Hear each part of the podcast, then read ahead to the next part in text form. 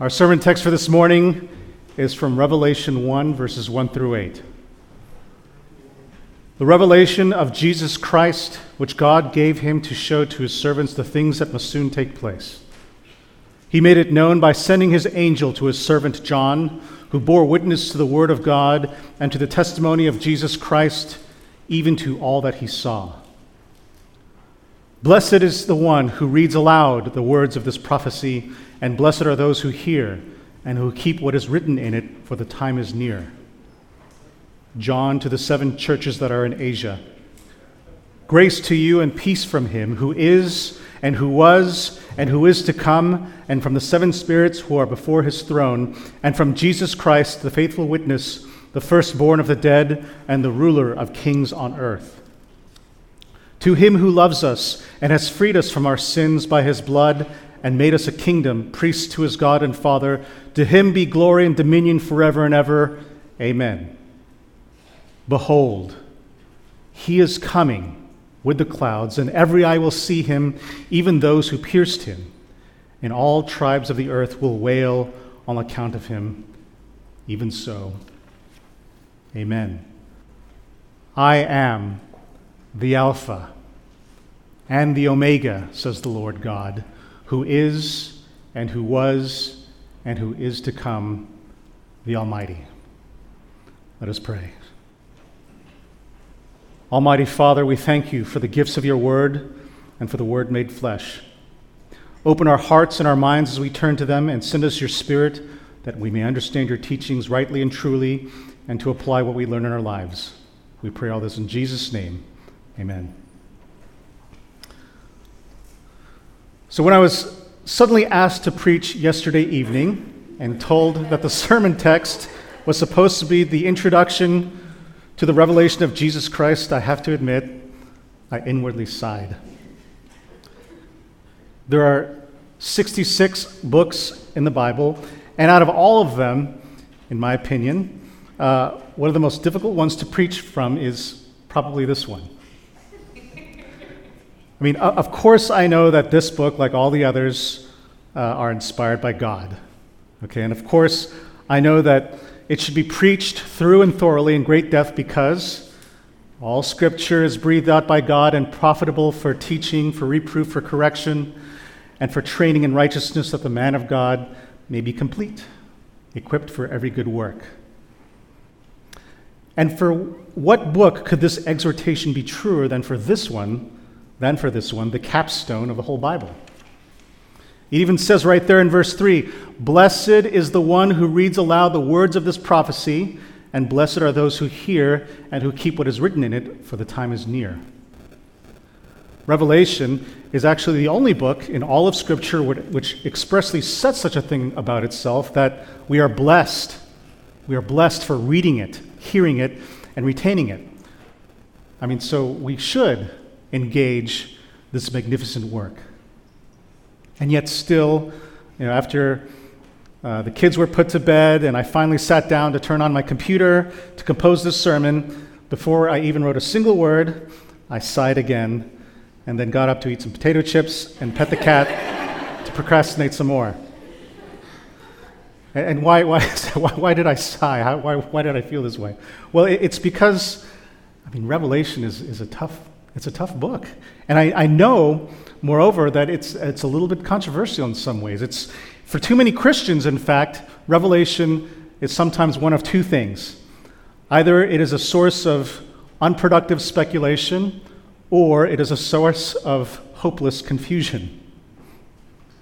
And, and by unproductive speculation, I'm referring to the misguided tendency of some to obsess over trying to to connect specific verses or specific passages in Revelation to specific current events, like back in the day when we had newspapers, like reading newspaper in one hand and the Bible in the other, and trying to see where does this match up. It, it's what I think of as the Nostradamus or the crystal ball approach to interpretation. Folks would say something like, oh, locusts, they're really attack helicopters. Or microchips are the mark of the beast, which we actually came up in Sunday school this morning. Therefore, because of these things, the return of Christ has got to be imminent, right around the corner. But the truth is, they're, they're probably wrong. For this is by no means a contemporary obsession, because folks have been doing this for thousands of years, and they've been proven utterly wrong for the same amount of time. Emperor Charles V is the beast. Pope Alexander VI is the Antichrist. Therefore, the return of Christ is just around the corner. Long before the fictional Nicolae Carpathia of the Left Behind novels, which some of you may remember from back in the day if you grew up in the 90s, there was the real life Benito Mussolini, Mussolini, who, rather than ushering in the tribulation as the Antichrist, wound up hanging, bloody and dead, from the roof of a gas station in Italy. Moreover, this obsession with predicting the future is in contradiction to the plain words of Christ, who himself said of his return in Matthew 24 concerning that day and hour, no one knows, not even the angels of heaven, not even the Son, but the Father only.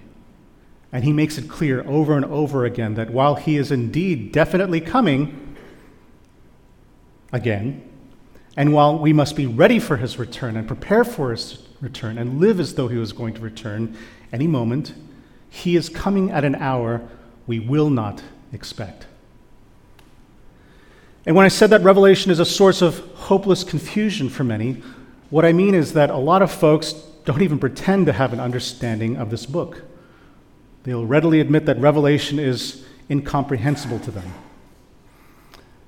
And the sad thing is, they love all of other John's four other books in the Bible, you know, whose, whose soul is not fed heartily by the Word of God through John 1 that description of in the beginning was the Word, and so forth. From the description of that uh, in the first chapter of the Gospel, according to him, to his exposition of God's love, of God being love, God being light in his letters. But when it comes to Revelation, which is almost like John 4, if you want to label it that way, nah, I don't get it. I don't get it at all. And if you don't get something, you, you can't derive any hope from it. And so that's what I mean by hopeless confusion.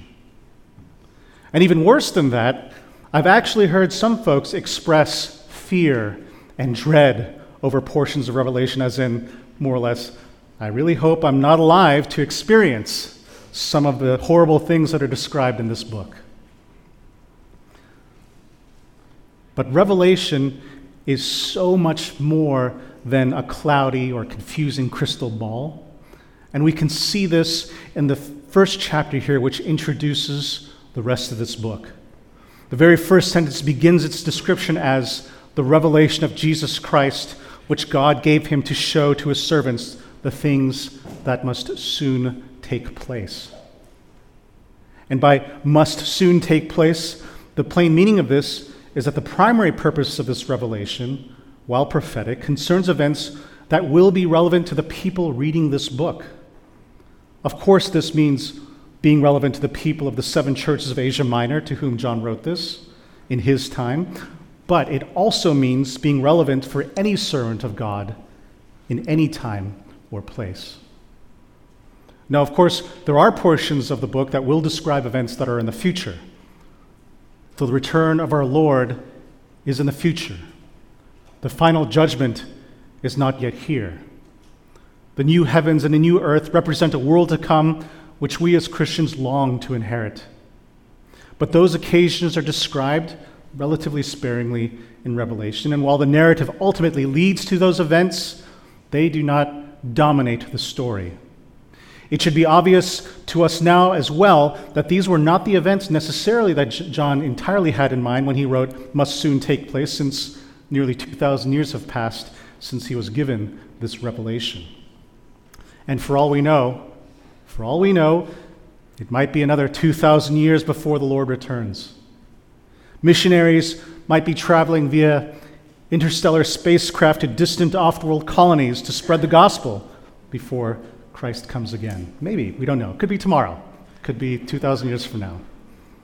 But the revelation of Jesus Christ will still be given to us via John to show us the things that, in some sense, must soon take place. So, logically, what Revelation is about as a whole even in chapters 4 through 22, can't be just about the relatively short period of time immediately preceding the end times, but must also describe the reality of life as experienced by God's people from the first coming of Christ to the present day, no matter what day that is. Whether that is late first century Rome, or 15th century Constantinople, or 17th century England, or 21st century China, or 30th century Mars, Revelation is equally relevant to all believers in every time and place. This notion of both historical and contemporary relevance is reinforced in the next verse, which says, Blessed is the one who reads aloud the words of this prophecy, and blessed are those who hear and who keep what is written in it, for the time is near. For the time is near. Not merely in what was certainly for the people of John's time, and may still be for us, the distant future we also see in this verse the importance of studying the written word of God in understanding the revelation of God. There is simply no proper understanding of the ways of God without the proper understanding of his word. And for the Christians of John's time, to the seven churches he was writing to, these words of blessing were crucial to giving them hope, comfort, and strength to endure the dreadful persecution by the Roman government because they worshiped Christ alone and refused to participate in the cult of Caesar, who, under the emperor Domitian, was to be considered this semi divine figure or any of the other pagan gods found in temples throughout the empire. And also, as with Paul's letters to the first century churches in Corinth or Rome, the book of Revelation also speaks to God's people throughout history, especially when they must face all manner of horrible trials, opposition, falsehood, and persecution due to their faith. Ask yourself do Christians face such things today? Then this is a book for us today. So, Revelation is not just a book to be dusted off occasionally whenever one is in a fanciful mood to speculate about the future, but it is a book to be studied and obeyed like all the other books of Scripture so that we may be blessed in the here and now and who or what is the basis, of that blessing. Let's look at the next several verses to see what they say about that. Grace to you and peace from him who is and who was and who is to come, and from the seven spirits who are before his throne, and from Jesus Christ, the faithful witness, the firstborn of this world, the firstborn of the dead, and the ruler of kings on earth. The blessings come from our Lord Jesus Christ, of course, and his angels. Note that Christ is not only a faithful witness and firstborn of the dead, but ruler of the kings on earth.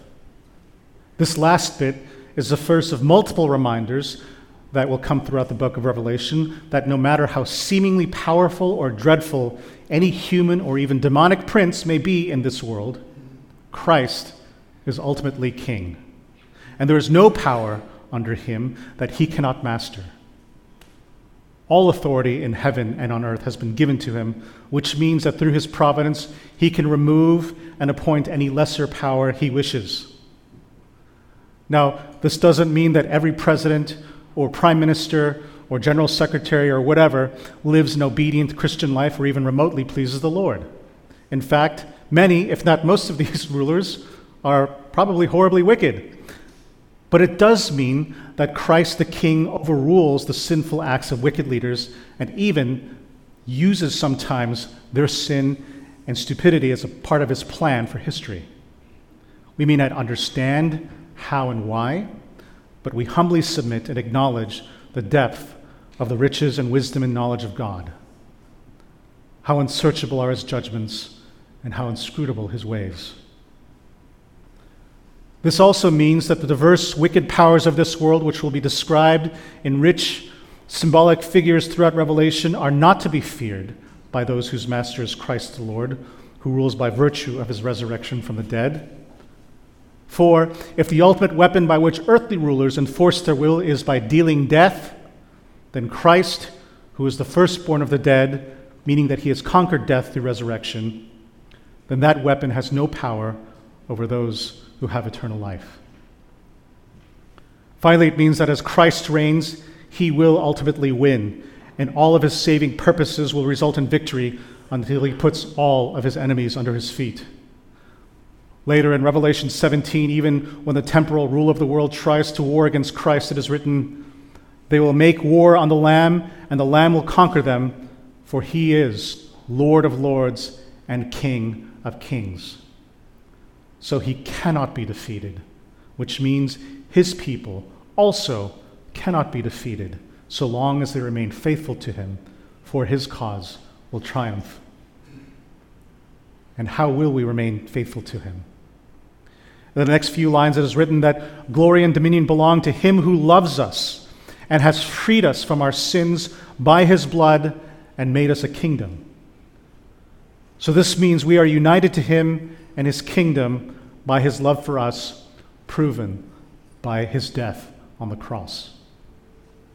And again, this victory is definitely coming. Behold, it is written, He is coming with the clouds, and every eye will see him, even those who pierced him, even his enemies. And all tribes of the earth will wail on account of him. What this means is that as much as the believer should delight and be heartened, even in the face of wicked opposition, knowing that final victory will belong to Christ and his people, it also means that the enemies of Christ will face a reckoning. There will indeed be much wailing by the tribes of earth. The final lines of our text this morning I am the Alpha and the Omega, says the Lord God, who was, who is, and who was, and who is to come, the Almighty, illustrates the end that this victory represents. It echoes Isaiah 44, which says, Thus says the Lord, the King of Israel and his Redeemer, the Lord of hosts I am the first and the last. Besides me, there is no God. So, since everything comes from God as Alpha, and nothing will outlast God as Omega, God has the first word and the last word in history. There is more exposition of this theme culminating at the end of this book of Revelation, but suffice to say here that all of creation has no beginning apart from the Creator.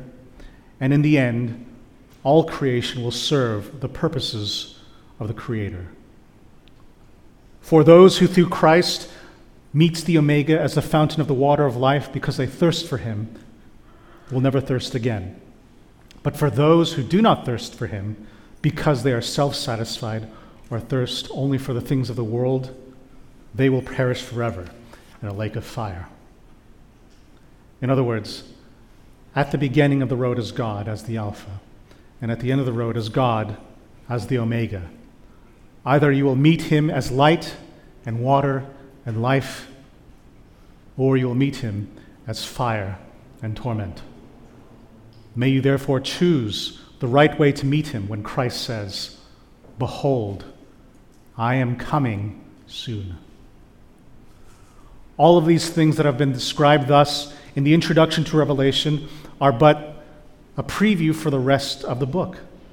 And so I hope that you are now looking forward to studying the book of Revelation in the coming weeks, for again, Blessed is the one who reads aloud the word of the prophecy, and blessed are those who hear and who keeps what is written in it, for the time is near. And to further make you thirst, let me conclude with a quick preview summary of what the rest of the book is about. Jesus sits upon his throne and rules over all the events of human history. Satan has been bound and weakened, although his final destruction is still yet to come. The people God, of God in Christ's church will suffer, will suffer all manner of strife, opposition, and persecution, but the church will prevail. The world may appear to be one way to our mortal eyes, but things are not always what they appear to be. And so the visions of Revelation are a means by which the true nature of evil may be uncovered in the characters of the harlot, the false prophet, the Antichrist, and the beast. These evil characters, empowered by Satan, are not only part of some distant future right before the final judgment and Christ's return, but they also exist as archetypes throughout history, in every time and place where Christians have suffered and will continue to suffer at the hands of the wicked. But in every case, their end is destruction, and their path only leads to death. We would therefore be foolish to abandon Christ to follow the hollow attractions of this world, to turn to false religion, or to try to escape temporal suffering that comes from striving to be holy and obedient to God in a world that is hostile to true Christianity. Remain faithful to Christ, even in the face of torture and death, for to die faithful is to live with Christ who has conquered death. For he is the Lamb who was slain for all who believe in him and obey his commandments. And he is coming. Oh, yes. He is coming for you and for me and for all who love him and all who hate him. Whether that will be the greatest day of your eternal life or the worst day of your everlasting death will depend on whether you are faithful to the end from the Alpha to the Omega. This is the message of Revelation, and you need to know what it is all about, for the time is near. Let us pray. Lord God, we love you, and we thank you, and we pray that you will abundance, bless us abundantly as we continue to study your word. Use us today and in the days ahead in your service and for your praise and glory until Christ our King returns in the clouds for us all. In his name we pray. Amen.